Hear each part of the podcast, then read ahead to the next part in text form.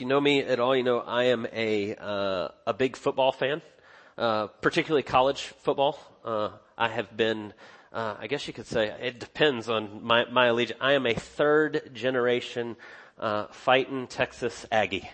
Uh, I graduated from Texas A&M, third in line, and so whatever you feel about A&M, you would either say I've been brainwashed or maybe indoctrinated.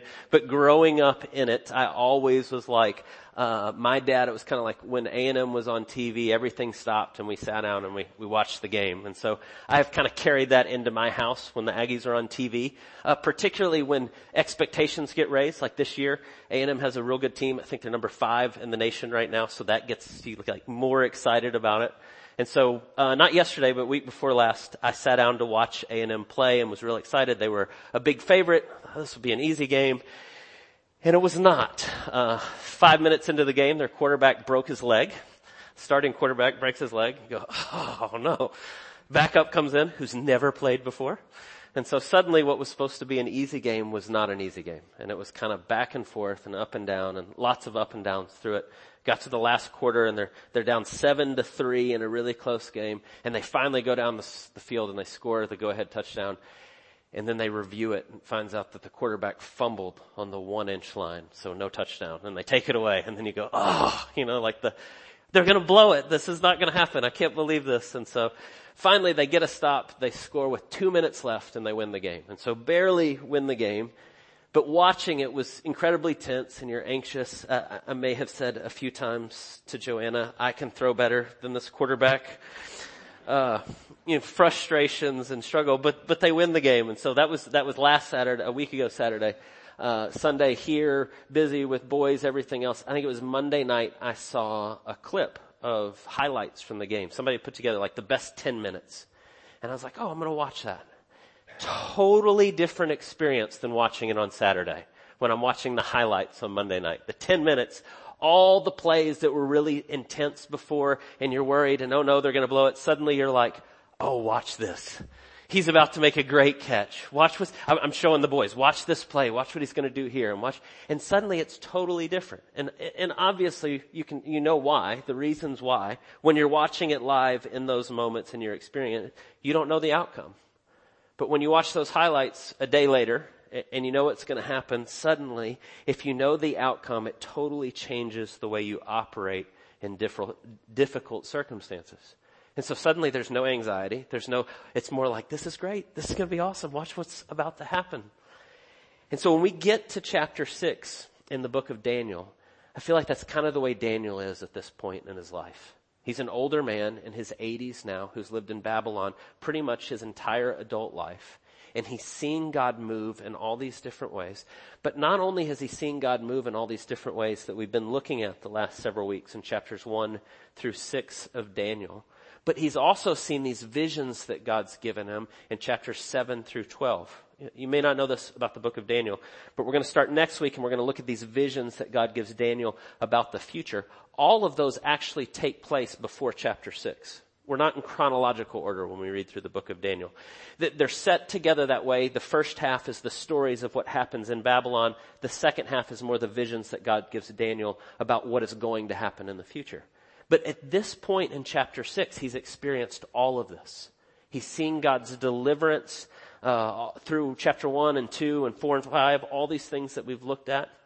But then he's also seen these visions of the future and what it looks like. And so in this, he has uh, a knowledge and a wisdom and an insight that gives him great confidence even in the present, even when things seem to be out of control.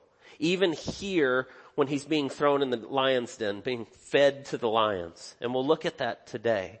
And so I just want us to think about the, the truth of that. And we'll come back to that even at the end today, that when we know the future, we know the truth of what God's going to do, it gives us great insight and wisdom to deal with the present. And so the way we're going to look at this chapter this morning is the way we've been doing all the way through Daniel, all these narratives. We're just going to walk through the story, but there's a couple things I want you to be alerted to as we do. I want to point out to you. The first one is we're just going to consider what Daniel's facing in his time. And I'd say to you, just like we've been saying as we're walking through Daniel, it's very similar to what we're facing in our day.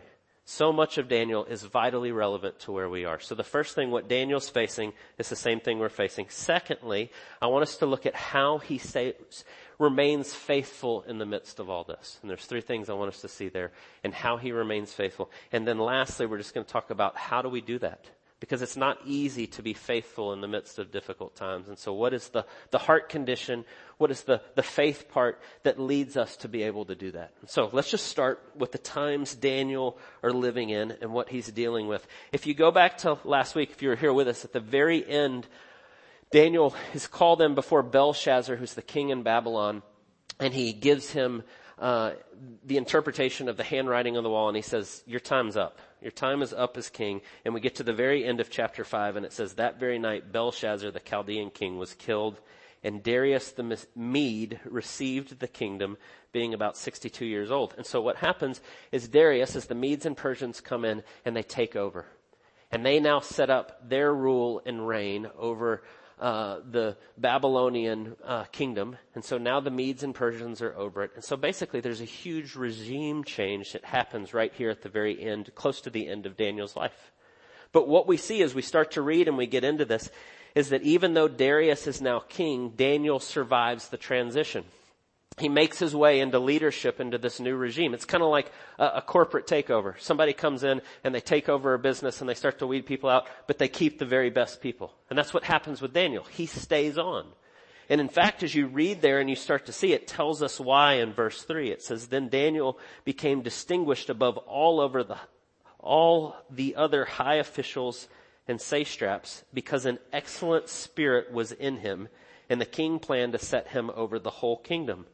And then in verse 4 it says that he was above reproach, that there was nothing uh, anyone could say against him, that he was a guy who had this excellent of spirit. And so we could say he was uh, someone who did his job with integrity. He did it really well. He did it in such a way for such a long time that no one even had anything bad to say about him. There was nothing that they could attack him about. And so as such, Darius is going to set him in this position of being over everything. Basically the number two guy under the king that's effectively ruling in this kingdom. Now, like any kind of organization, government, earthly kingdom, of course there's going to be people that don't like that. There's going to be people that are jealous. And that's really what is at the heart of this story in a lot of ways. The guys that work there with Daniel that are in similar positions or right under them under him, they get really frustrated. And they, their jealousy kind of springs up and they're like, we gotta get Daniel out of here. We're never gonna get that position. We're never gonna move up unless we get Daniel out. And so they come up with a plan to attack him. But what they say in verse four is, we don't really know how to attack him. There's no dirt that they can kind of dig up on Daniel. There's nothing there. They start to look and they try to find something. They go, we're not going to find anything except this in verse five. They say, uh, we shall not find any ground for complaint against Daniel unless we find it in a connection with the law of his God. And so really what they're saying, and that's not a negative, but it's the only way that we're going to back Daniel into a corner is if we can come up with a law or something that speaks against what God's word says because Daniel won't bend on that. That's the only place we think we can get him. And so that's what they set out to do. And so what happens is they begin to attack him based on his beliefs as a way to try to get him out. And so they go and they go to Darius the king and they say, hey, would you sign this thing? We're all in agreement. Would you sign this into law that no one can pray to any God except you, O king? Right? They're kind of buttering up the king. Don't let anyone go to before anybody else. It's all about you. It's very similar to what we see in chapter three, if you remember, many years prior. We had the, the fiery furnace episode with Daniel and his friends Shadrach, Meshach, and Abednego. And what we saw in that is King Nebuchadnezzar set up a giant golden statue that everyone had to bow down and worship, which seems almost a little foreign to us in, in that uh, such clear terms that they did there. But if you stop and think about what they're really saying and what they're doing, like King Darius, we're only going to pray to you. It was a way to say our allegiance is to this new regime, to this government, to these people that are in control, to this king. And so Darius is kind of like, yeah, it's a good idea. It's a good way to make sure that everyone is loyal. And so they sign that into effect that you can't pray to anyone else that you can't pray to any other God or anything for 30 days, only Darius. And if you do, you will be thrown to the lions. You basically will be killed. We'll make a public display of this and we will throw you to the lions in the lion's den. You'll be killed in this way. And so Daniel has a pretty serious dilemma because he sees very clearly that God's word calls him to pray and to seek the Lord and to worship him daily, as it tells us is his habit. And suddenly they're saying you can't do that anymore. And so the line is drawn real clearly, either allegiance to the empire or he's going to have to step out from under that and continue to seek God in the midst of it. And so thankfully when we think about this as it connects to our world today, there's no lion's den, at least in the United States. We don't have a place where you're going to be thrown into the, to the lions if you don't say or, or give your allegiance to the king or only pray to him or anything quite to that extreme. But I would tell you the heart of the matter is still very much the same. Our world today calls us to kind of bow down to all sorts of things that directly go against God's word. And we see it kind of growing in a lot of different ways. We see it around us all the time in a whole host of different things that our world says is the way things are. And if you don't hold to these, uh, you may not be thrown to the lion's den, but you might lose your job. Or you might be attacked uh, on social media. You might be canceled in, in, this heart of a cancel culture that says that if you don't believe or hold these things, then we can't have you in public service. And so that happens very much today. And it's not that different from what was happening in Daniel's time, even though it looks a little different because we don't exactly have the lion's den, but it does happen. Uh, I had a friend, actually a, a, story that, that popped up a couple years ago, and, and it sticks in my mind because of the personal connection. But there was a story, I was going back and looking, I think it was about three, maybe three and a half years ago. Guy that was going to be confirmed for the place of office of management and budget right? So this is a cabinet confirmation in our government that has to go before the Senate to be confirmed. And the guy that was up for this position, the reason that I paid attention to the story, his name was Russell Vought, and he was to be confirmed for this. he's a very outspoken Christian. He's a believer that uh, I would say we agree on so many things. And the reason I say that is I went to high school with Russell Vought. He was a year ahead of me. He was on my basketball team. He used to hang out at my house.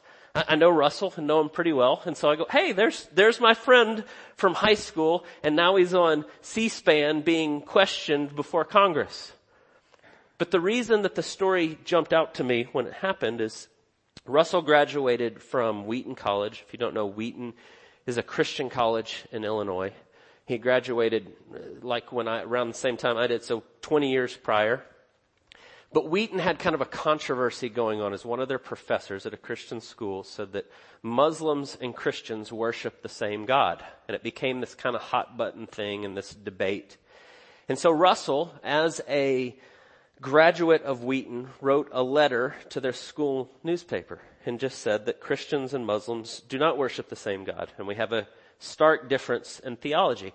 And by the way, what he said was not controversial in this. Muslim scholars and Christian scholars would both say that they don't worship the same God, that they don't have the same conception of God. And so he was not saying anything that was offensive to Muslim scholars and what they hold to in their theology, or Christians for that matter. But he was just saying this is clearly what scripture says. And so in his letter, he wrote this. He said, Muslims do not simply have a deficient theology. They do not know God because they have rejected Jesus Christ his only son, and so they stand condemned. And because he wrote that, and he wrote this about a year and a half before he was up to be confirmed for this position, someone pulled it out, and so suddenly he's sitting before Congress and he's being questioned about what he wrote on his own personal beliefs about Christianity and what it means that he wrote to his school newspaper, and it had nothing to do with his ability to do the job. I sat there and watched it. There were no questions about his resume. There were no questions about the way he's treated people. There were no questions about his ability to do the job, but only attacks about his personal beliefs on his faith. And it's the same thing that you see here in Daniel. Right? They go, we don't have anything to attack him on. The only way that we're going to get this is if we kind of push him to the corner in his faith and make him stand firm on that. And so people were frustrated and, and attacking him. I remember watching it. and a senator telling him, we don't want people like you in our government. And saying these things, and I thought, sat there with kind of my, my mouth open because what Russell said is exactly what scripture says. Exactly what the Bible tells us. Right? John chapter 3 verse 17 and 18. God did not send his son into the world to condemn the world, but in order that the world might be saved through him. We love that verse. And I say we as a society love that verse. Non-Christians love that verse. God sent his son not in the world to condemn the world, but the world might be saved through him. And they go, see, Jesus didn't come to condemn anyone. You know what the very next verse says? Whoever believes in him is not condemned, but whoever does not believe in him is condemned already because he has not believed in the name of the only son of God. It's exactly what Russell wrote in his letter. That there's only one way to God and it's through Jesus and nothing else. And if, that if you reject that, you have a deficient theology. And that's what he said. And so they sat there and attacked him on that point. You're Islamophobic. Right? That, that was the, the things levied at him. And we don't want people like you in our government. And it was purely based on standing firm on what God's word said. The same thing that they were doing to Daniel here. Now, thankfully, in our country, he got confirmed and he did this job and did it well. And we're still not at a place where he gets thrown to the lion's den, but he had to stand against those attacks based on his belief. And so what Daniel was dealing with is very much alive and well in our world. See it all around us in lots of different ways because our world opposes the heart of the gospel in so many ways. So how do we live in a world like that? And thankfully in this passage and really through this book, Daniel helps show us what it looks like to follow him in all these ways, even in a world that is so opposed to the things of God. And so the first thing that I want to point out to you when we talk about how do we live in a world like this is just the fact that there in verse three and four, the consistent witness of Daniel is he's above reproach. That he's excellent in his job. Here's a man that has given his life to this kingdom, the Babylonian kingdom, seeking its best, working within the government, and doing it above reproach. To where there was no attack on him for his work ethic or what he was doing or how he was doing it, because there was nothing to attack. He did it so well. And the truth is, Daniel was doing exactly what we looked at the very first week of the series that Jeremiah tells us to do in Jeremiah chapter 29 right? Jeremiah chapter 29, if you remember, we, we talked about this the very first week that we started in the book of Daniel. But Jeremiah, the prophet Jeremiah, writes a letter to the exiles in Babylon and he says, I want you, this is how you live in this place. You put down roots, you have families, you, you get involved in the community, you love people well, you seek the flourishing of where God has placed you, and you continue to be faithful to God. And that's exactly what we see Daniel doing here. That's what he's given his life to. He doesn't bend on any of the things that God's word says, right? We even see that with them going, the only way we're going to be able to attack this guy is it when it comes to God's word, because that's the one place he's never going to bend on it. And we see that, but at the same time, we also see him living a life of excellence, helping to improve the place where he lives. And so we too are called to live in the same way. And so it's hard when persecution comes, when people push against the things that God says, because there's a temptation for all of us as the world gets more against the clear teachings of God's word to go, I'm just going to withdraw. I don't want to have to deal with this. I'll, I'll, just stick with my friends and the people that think like me and we'll stay together and we'll do that and we won't get out into the world. But we cannot do that. The clear command of scripture is that we go and we love our neighbors, we love the place where God has placed us, and we seek its best. Jesus would say this over and over in his earthly ministry as he comes and teaches that we're supposed to be a light in the darkness, supposed to be the, the city set on a hill. We're supposed to be the salt that gets into everything. He uses that analogy that we're supposed to be salt and light. I don't know if you've ever really thought about that, but just the analogy he uses of salt. Salt was to uh, I mean, you know what salt is for. You put it on your food to add flavor and make it better, but you also used it at this time for a preservative. You'd put it into things that would spoil otherwise. But in order for the salt to work, you have to apply it liberally. It has to get out and it has to get into everything. And if it doesn't, it doesn't work. And so if you even think about the analogy that Jesus uses there, of being salt. We have to get out and into the world and into all things and seek the best of those around us. And so what you see here and what we've seen all the way through Daniel to this point is that exactly what he does. He gives his life to the good of the place where he is, but he continues to be faithful to God in everything. And in order for that to happen, and the second thing I would say here is you have to continue to seek God as you do it. You get out into everything, but you have to continue to hold fast to who God is and seek Him in everything. And so you see here, as soon as they sign this thing into law, right? Say you can't pray to anything else. Daniel hears this, and then he goes home, and what does he do? Verse 10, when Daniel knew that the document had been signed, he went to his house. We had windows in his upper chamber toward Jerusalem. And he got down on his knees three times a day, and he prayed and he gave thanks before his God as he had done previously.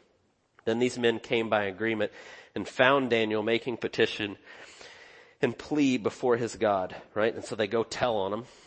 But if you read between the lines here, this was their plan all along. They knew he did this. They knew this was his regular way of doing it. And so now we're going to go attack him. But what you see here and what I want you to see is when we think about living in the midst of a world that goes far against God, we hold fast to the things God tells us. And I've been saying this all the way through when we see the place where our government or the place we live calls us to something that goes against God's word, that's where we step out from under it. We are called to submit to the governing authorities when it's things that are not causing us to sin, that are not going against God's word. But as soon as they start to go against God's word, that's where we step out from under it. And that's exactly what Daniel does here. It's exactly what Shadrach, Meshach, and Abednego did in chapter 3. You have to bow down to this idol. And they said, no, we can't do that. And so too here, Daniel says, we can't, I can't do that. And he continues to seek God. And so when we think about what it looks like to be faithful in a world that is so far from the things that God calls us to, we continue to seek Him in all things. But I want us to be clear in the way that we see Daniel doing this. I, I was, I met a guy the other day, uh, just randomly. I was, uh, can't remember where it was. I think it was in a, uh, at a car dealer and was walking in the parking lot looking at a car. And this guy comes up and starts talking to me that works there. And very shortly came to find out he's a believer. He asked me about being a pastor. We start to have a discussion. I asked, well, what are you preaching? I said, well, I'm in, uh, Daniel right now. He goes, oh, I love Daniel. And so this, I don't know this guy. He seemed like a very nice guy who loves the Lord. He goes, I, I love Daniel. And he said, I really love, uh, chapter six. When they say you can't pray. And he goes home and he throws open the window and he sticks it to them all and he prays. And I said, is that how you read that? Is that what he was doing? Is that what it says? Like, I'm gonna go stick it to him? Well, when you read it, it says he went to his house and he prayed three times a day, giving thanks to God as he had done previously. He wasn't like, I'm going to go stick it to him because they told me I can't do it. He said, I'm going to continue to do the things that God has called me to do and I'm going to do it with great faithfulness. I don't think he was seeking to stick it to him. And, and the reason I say that is because of everything we see about Daniel all the way through this book. He's courteous and he's gracious. He's deferential to the leaders that are above him. He's quick to ask for permission for things. He holds fast to the things God tells him. He doesn't bend on God's word, but he's never a jerk about it. Right? Even from the very beginning in chapter one, when he's a teenager, he's most likely 16, 17, 18 years old, and they tell him he has to eat the king's food. And he goes to the guy that's in charge and he says, would it be okay if I just eat the vegetables and drink the water instead of the king's food? Because I don't want to defile myself. And the guy's like, I don't know. I don't know if that's going to work. And he says, well, just let us try it for a little bit. And what you see with Daniel is he's always extremely courteous and he's gracious and he's kind and he's always operating in that way. And you see it not just in chapter one, but in chapter two and in chapter four and chapter five. Every time he comes before the king, even here in his interaction with Darius and the way that he talks to him, you never see him in that way. And so God calls us to be faithful, but he doesn't call us to be jerks. That's never the case. It's never, well, God says, and because God says, you can't tell me what to do. No, we want to be gracious and humble and holding fast to what God says. And so I heard it said once before, and think there's some truth in this. God tells us clearly that we will be persecuted when we hold fast to His word. in a world that is crooked and against him in so many ways that if we hold fast to God's word, there will be times we will be persecuted. But if you are always persecuted in everything you say, it's probably because you're a jerk. And I've heard people say that. Well, I'm persecuted because I stand up for the truth. And it's like, do you hear yourself? Because part of the time it's just your tone. Part of the time it's the way you're attacking people, kind of us versus them. And so that's not helpful. But the flip side of that coin is if you're never ever persecuted, you're probably a coward. You're having a hard time standing up and speaking the truth of what God says because God does tell us that when we do, we will be persecuted. But we don't want to be the reason for the offense. The gospel itself will be the offense. Right? The very heart of the gospel is that God has done for us what we cannot do for ourselves. And that's offensive to us as people in that what it says to you is you can't do it. God has to do it for you. It has to be by grace through faith, and that means that you need God's grace in your life. And that's offensive to us. The gospel is offensive.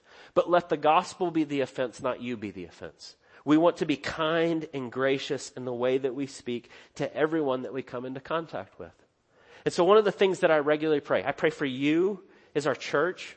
Pray, if you don't know that, I go through our, our directory and pray for you by name, each of you. And as I pray for you, I pray this for you, I pray this for me, I pray for this, our church, I pray for my children, that we would be bold and clear about the gospel, but that we would have great humility always. That there should be a boldness to holding fast to the things God says, but there should be a great humility because we know the grace that we have received. So instead of throwing open the windows and I'm going to stick it to them and tell them, no, no, no. We would be people that go, I want them to know about Jesus because I know how desperately I need Jesus. And that humbles us greatly. And so we should always be people who are holding fast to God's word, but we should do it with great grace and humility. But then the last thing I would say of how we live in this and what we see from Daniel is that he's constantly praying. You see this all the way through the book. Everything that happens, he's on his face before the Lord in every way. And so he goes home and he's praying.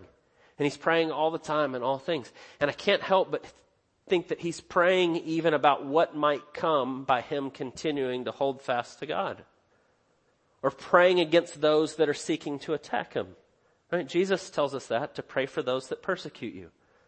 I don't know if you've ever thought about that, but in our world that is so crazy in so many ways, and so many things that are directly opposed to what God's Word says, do you take time to stop and pray for those that may persecute you? Pray for their best. Pray that their heart would be changed, that God would open their eyes, continuing to pray about all things. And so as we put those together and we think about how do we live in these times, one, we want to be for the good of the place where we are. We want to continue to get out and to be uh, seeking the good of right where God has placed us. But we want to do so by being gracious and kind and holding fast to the things God tells us and con- continuing to pray in all things. And we see Daniel doing that all the way through. And what you see as you get to the end here of this story, you go, how is this possible? And how is this? And he's so calm and he's not freaked out. They're going to throw him in the lion's den, and it doesn't say anything about him going, no, no, no, don't throw me in the lion's den. He just kind of like, okay. And I think it's because he has seen God move so much and he's trusting him. And so you get to the very end, they throw him in the lion's den, and then verse 19, we get to daybreak, and the king arose and went in haste to the den of the lions, verse 20. And he came near to the den where Daniel was, and he cried out in a tone of anguish. And the king declared to Daniel, O Daniel, servant of the living God, has your God, whom you serve continually, been able to deliver you from the lion? And then Daniel said to the king, O king, live forever. My God sent his angel and shut the lions' mouths, and they have not harmed me. And so he says, God's got me in this. Now, I, I want to remind you of one part. God does take care of him, and he walks him right through it. Remember what we talked about in chapter 3? They said, Shadrach, Meshach, and Abednego, we're going to throw you in the fiery furnace. And they go, okay, we're not bowing down to your gods. God can deliver us. And then they say, but if not, you can throw us in anyway. And so there's that, that uh, tension throughout scripture. Here God delivers Daniel from the lion's den. But the truth is sometimes you stand up for the things that God tells you to and you lose your job. Sometimes that happens. And you go, well, wait a second. I was being faithful. What happened there? But sometimes God walks you right through it and sometimes you lose your job or it becomes more difficult. And so how do we deal with that in a world where there's persecution and anxiety and frustration and all those things? And I think what's true for Daniel is true for us, even though God walks him right through this. Daniel had seen God's faithfulness in his life, but he also had seen how God is moving throughout time. And we'll look at those in the, in the coming weeks. He gives them these clear visions of nations rising and falling and how God is always in control of all of it. And Daniel knew this. And he knew if they threw him in the lion's den and they killed him in that moment that he would be with God forever. That he would immediately be in his presence. But he also knew that if God wanted to spare him, he could spare him because he knew the big picture of history and the way God is moving. But you can hear that and you go, well, that's great. Daniel saw lion's den he saw Shadrach, Meshach, he saw all these things, and then he also had these visions that God gave him. Well, I haven't had any of those visions. Maybe you go, well, wait a second, that's great for him, and I would believe too if I saw the things that Daniel believed, but for me, I don't know. But I would just remind you that all the things that Daniel has seen, we've actually seen more. Remember, Daniel lived 600 years before Jesus would come.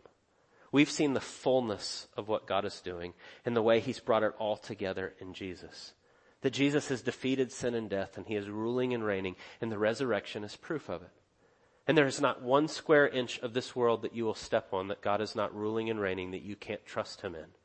In everything, whatever may come. And just as Daniel had these visions of seeing the way God was working throughout history, we too have in God's Word how God is working throughout history. And we see the fulfillment of it in Jesus. And so we can trust Him in all things and in all times and in all ways. That He's got us in the midst of all of it. And if that means we stand fast and we hold fast for God's Word and you lose your job, or heaven forbid that it comes in our country that you end up in jail, God will see you through it and he will protect you in all of that. But there's also one last little part I want to end with. You go, okay, well, it's not easy, but we're going to trust God in those things. What about when our heart gets hardened to those people that are attacking? I would think that's going to be hard for Daniel. These guys that are trying to get him out of his position and coming after him and all the things that go with it. And I would just point you back to what I said just a second ago about the heart issue behind it. You have been saved by grace and what Jesus has done for you. The only reason that we can stand before God is because of the grace of God in our life. And when we're reminded of that and we come up against people that have not yet seen that, I want to remind you that those that might attack you or might come after you could very well be you on the other side of that equation if not for the grace of God in your life. And that should be radically humbling. Instead of us versus them, it's God, would you open their eyes to see the glory of who you are and what you've done for us in Jesus? And that's the, the way in which we're to move in this world. We are people that stand by grace and people who stand by grace have to offer grace to those around us because we know that's all we have. And it keeps us from being hardened. It keeps us from going, well, stick it to them. I don't care. No, I am the same and I need Jesus in the exact same way. And so let us be people of the cross in everything we do. Would you pray with me? God, we thank you for the glorious good news of the gospel that you have done for us what we could never ever do for ourselves. And we thank you. We pray that we would see that afresh each and every day, that we would continue to seek you even in a world that is opposed to you in so many ways in your word. I pray when those oppositions come that we would be people that are full of grace and mercy that continue to hold fast, to see that you have all things in control in your hand, but also are people of humility because of the grace that we have received. We pray all these things in Jesus' precious name. Amen.